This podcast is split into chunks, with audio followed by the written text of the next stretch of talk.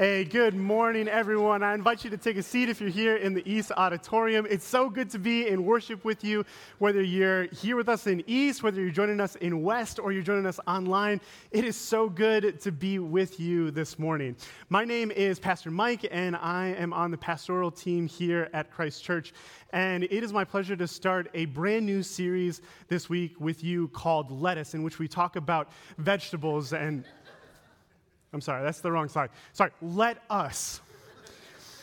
now, here's the thing often we use this phrase, let us, and afterwards we end up getting a long to do list. That sometimes this is the words that um, I'm afraid of in my house because whenever my wife says, let us do something, what she really means is, you better get your butt on doing this.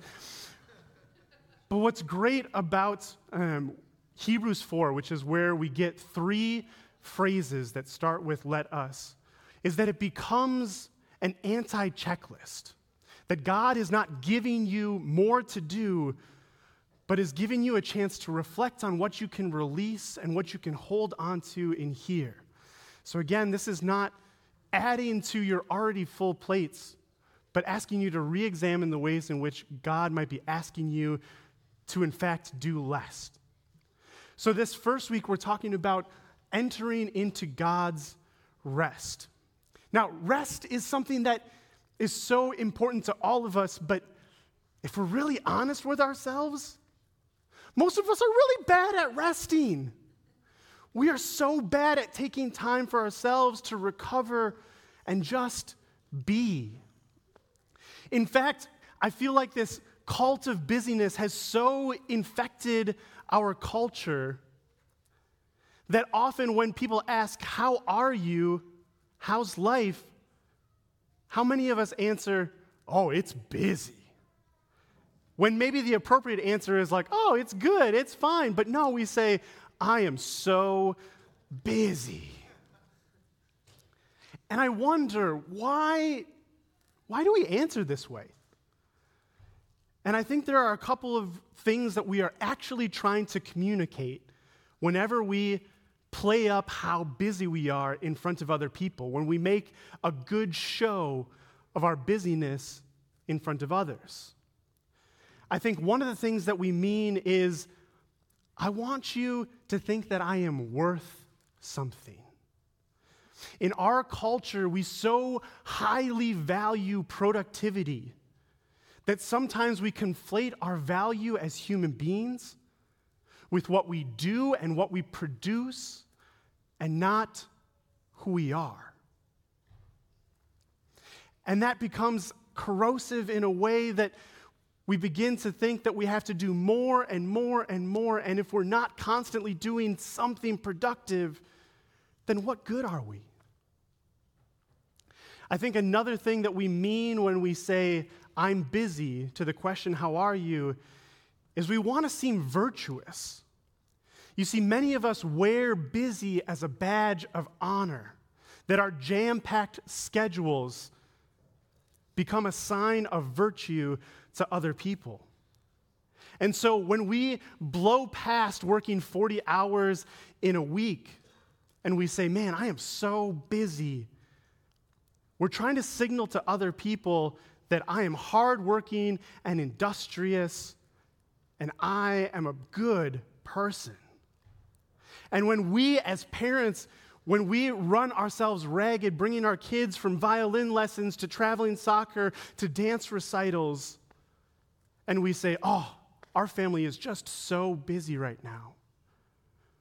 What we're really trying to say is that, well, I'm just being a good parent because I am giving every possible opportunity to my kids and I am pouring so much into them. I want you to think of me as doing it all and doing it right. I think the third thing that we mean when we say, I'm busy, is that we use it as a cover. We use it as a shield so that people don't ask us more questions. And in some ways, it translates to, man, I am not doing well. I'm so stressed and at the point of breaking, but I don't want you to see it. I don't want you to know that there are cracks in my armor. and that I'm really at a point where I'm about to break down. But every time that we answer, Oh, I'm so busy, when people ask how life is, we contribute to this cult of busy that just ends up leaving us tired and weary and feeling like we are not our full selves and that we don't have time for the things that are most important in life. Now, I don't know if I am the best person or the worst person to be giving this message, but I have fallen into the cult of busy over and over in the past three years. So, over the past three years, not only have I been working full time, but I have also been going to school full time. And our family went from having zero kids to two kids over that same time span. And between babies and school and work, the operating word that I've used in my own life to describe it to other people is busy. And I think one of the things that I've learned is that I fell into this cult of busy myself, being like, man, life is really hard right now, and I can't wait to just get through it. But I also wanted to see it as a source of pride. That this was a place to be like, I am doing so much and it is so good. I want you to think of me as better because I'm so busy all the time. But what I've found is that being busy isn't a flex.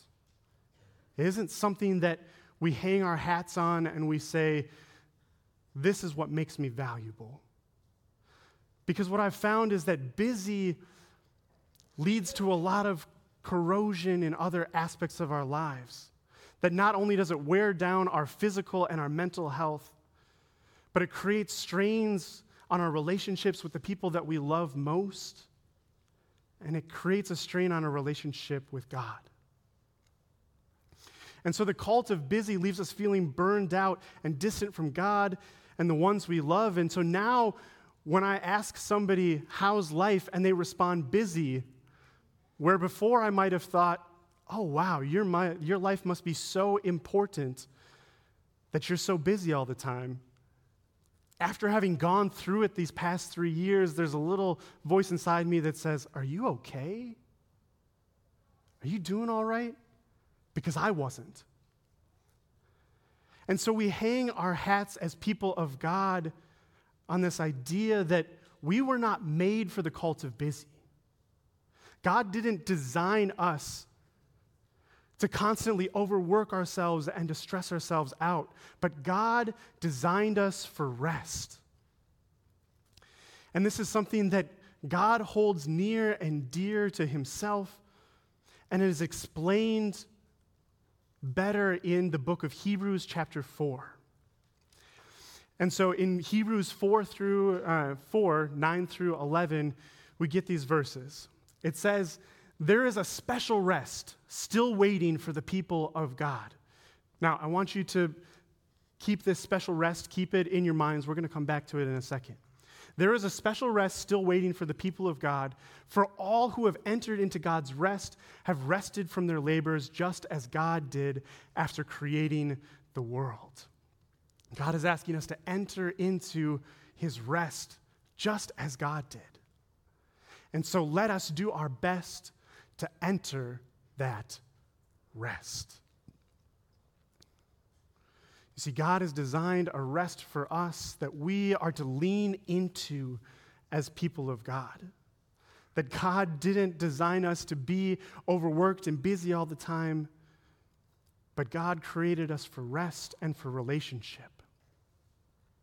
Now, if you go and you read all of Hebrews chapter 4 in context, a very faithful interpretation of every time the author uses rest is that it's a euphemism for heaven and for a rest that we get at the end of time by being faithful followers of God. Now, that is a completely valid and faithful interpretation if you go back and read chapter 4.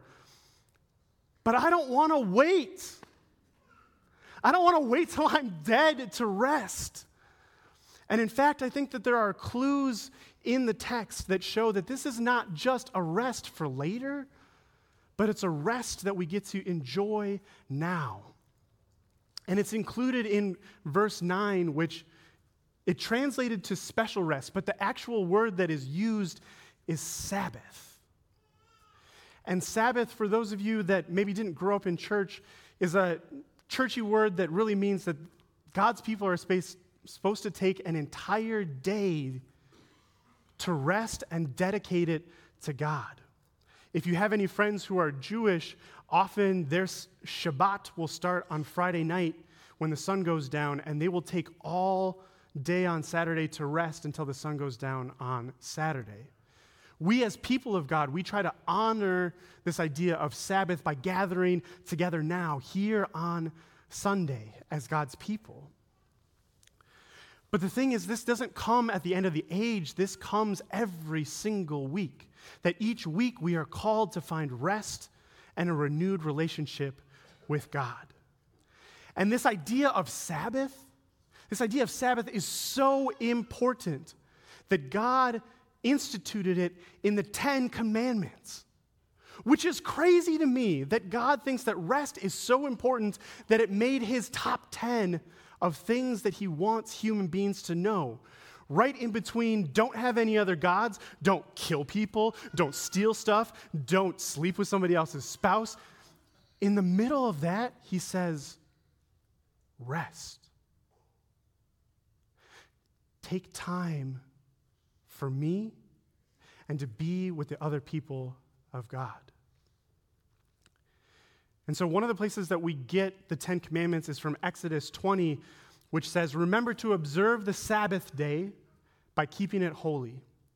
You have six days each week for your ordinary work, but the seventh day, the seventh day is a Sabbath day of rest dedicated to the Lord your God.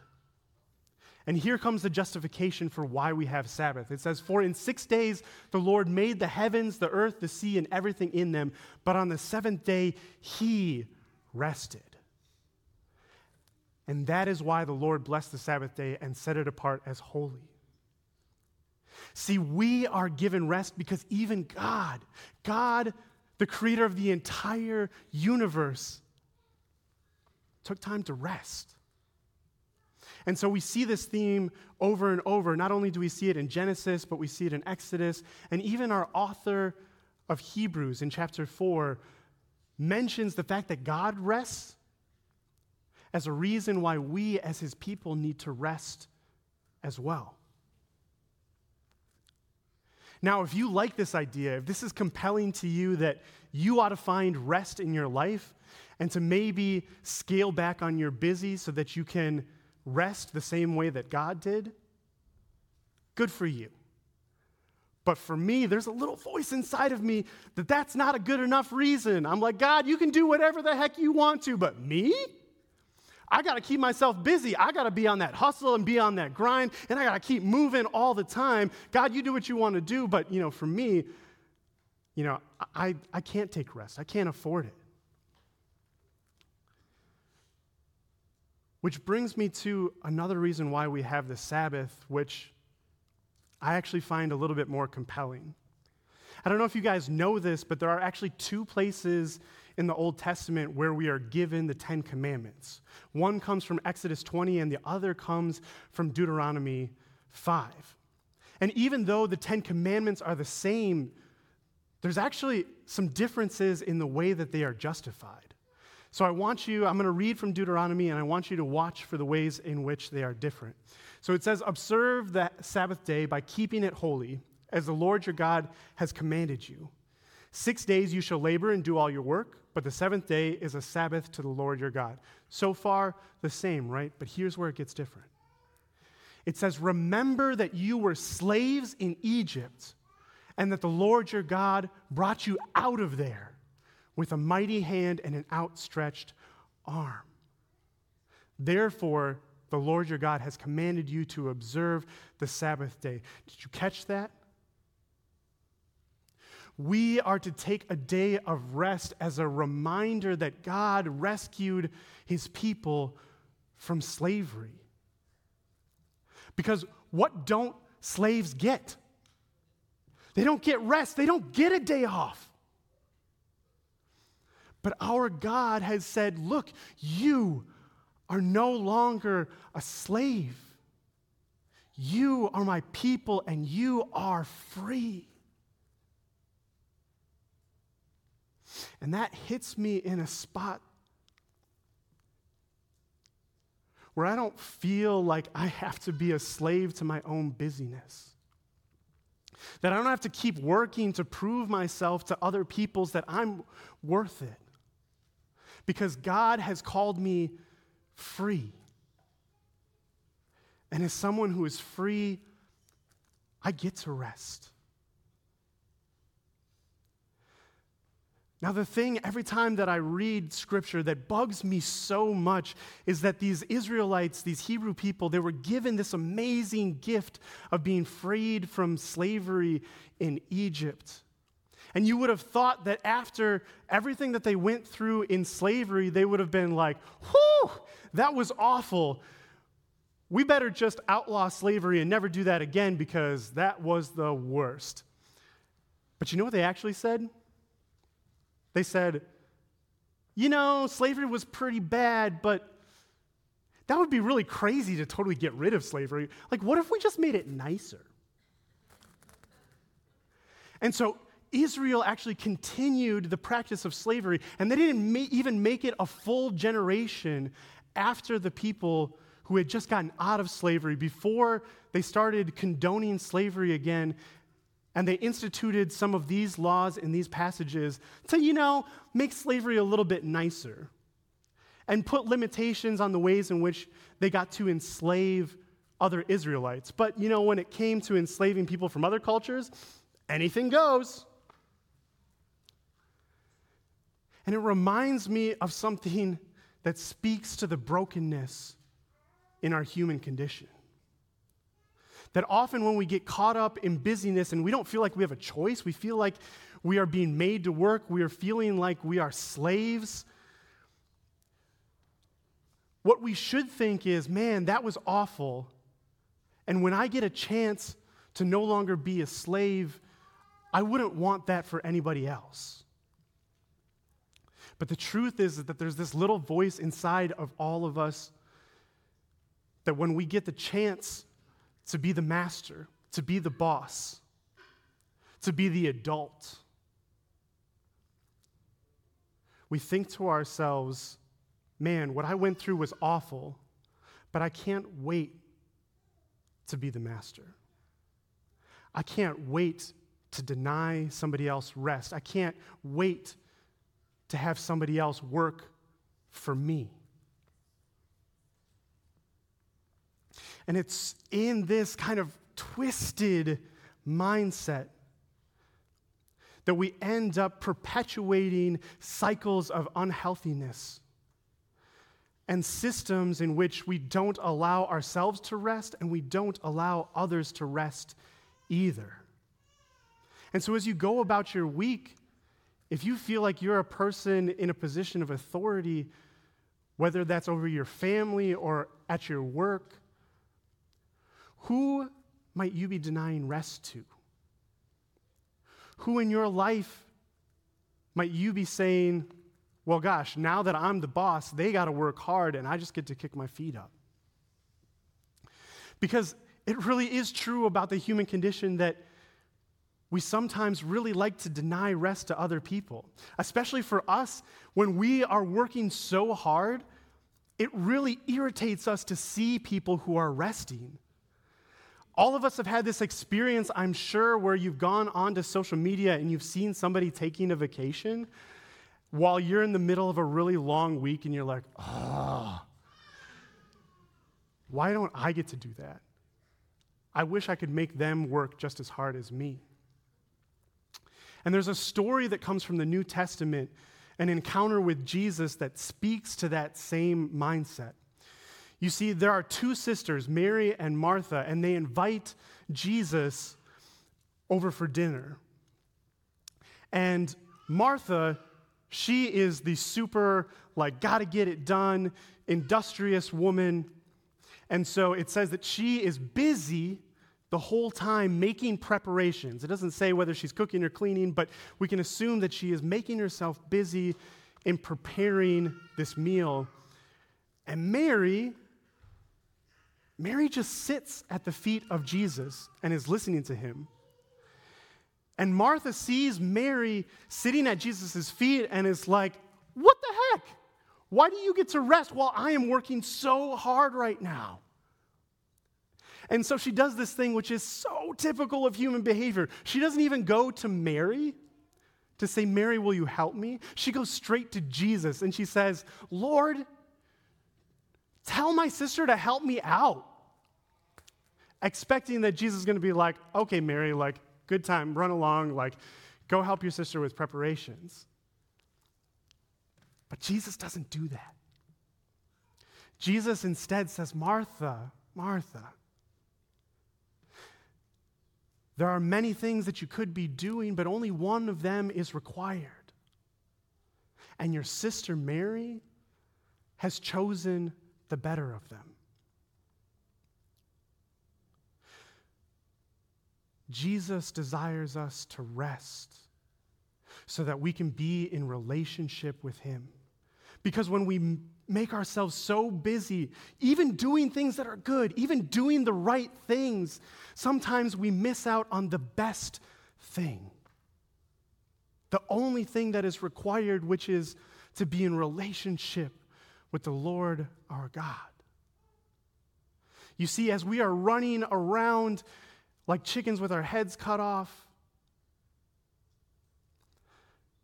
the thing that happens is we end up losing our connection to both God and to the people we love. And so rest and relationship, they go hand in hand.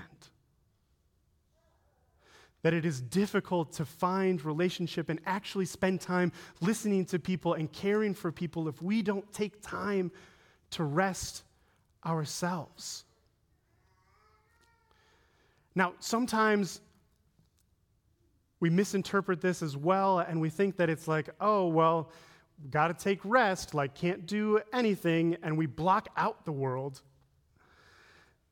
And it becomes a burden. But the thing is that this idea of Sabbath, it's made for us. You see, Jesus was having an argument with the Pharisees who were really upset that he healed somebody on the Sabbath day. And he's like, guys, you don't get it. The Sabbath was made for you. It wasn't made as a constraint on your life, but as a gift. And so, as they're arguing about the nature of Sabbath, Jesus says to them, The Sabbath was made to meet the needs of the people and not people to meet the requirements of the Sabbath. You see, rest was made to meet your needs. That you and I we need rest. And we need time to set aside to renew our relationships with our loved ones and with God. And so, our encouragement is to enter into God's rest because it is for our good. It is designed for us. And when we compare it against the cult of busy, the cult of busy says, you can't rest you can't take time off. You can't take a break because your identity is what you do. And if you're not producing something, then what good are you? Your worth is not only what you do, but how much of it you do. And the cult of busy says only the lazy take time to rest. But in contrast, God says, your identity is not in what you produce, it's not in your productivity. It is because you are my beloved child. That is who you are. And rest is my gift to you as a reminder that you are a slave to no one, that you are free.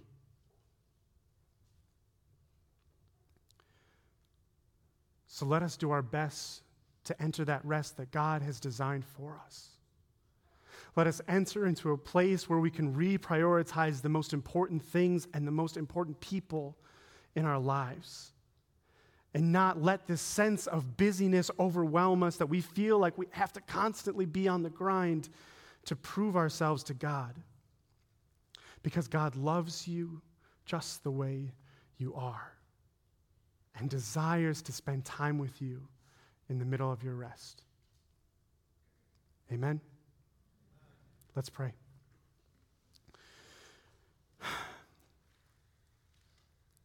God, help us to breathe deeply, to take time to rest and be in relationship with you and with your people.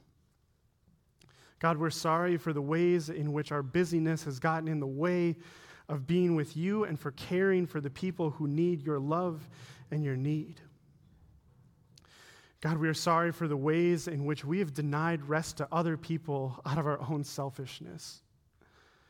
For the ways in which we were denied rest, we deny it for others. But God, we give you thanks that you have made us free. We give you thanks that you're constantly coming into our lives saying, I love you and that I care for you, not because of what you do, but because of who you are as my child. So, God, help us to find rest. Help restore our bodies and our minds and our spirits as we turn towards you and we learn to focus on you, to be in a place where we can truly enjoy the gift of your Sabbath. So, God, may your presence be among us, be upon us, and continue to walk with us now and forever. Amen.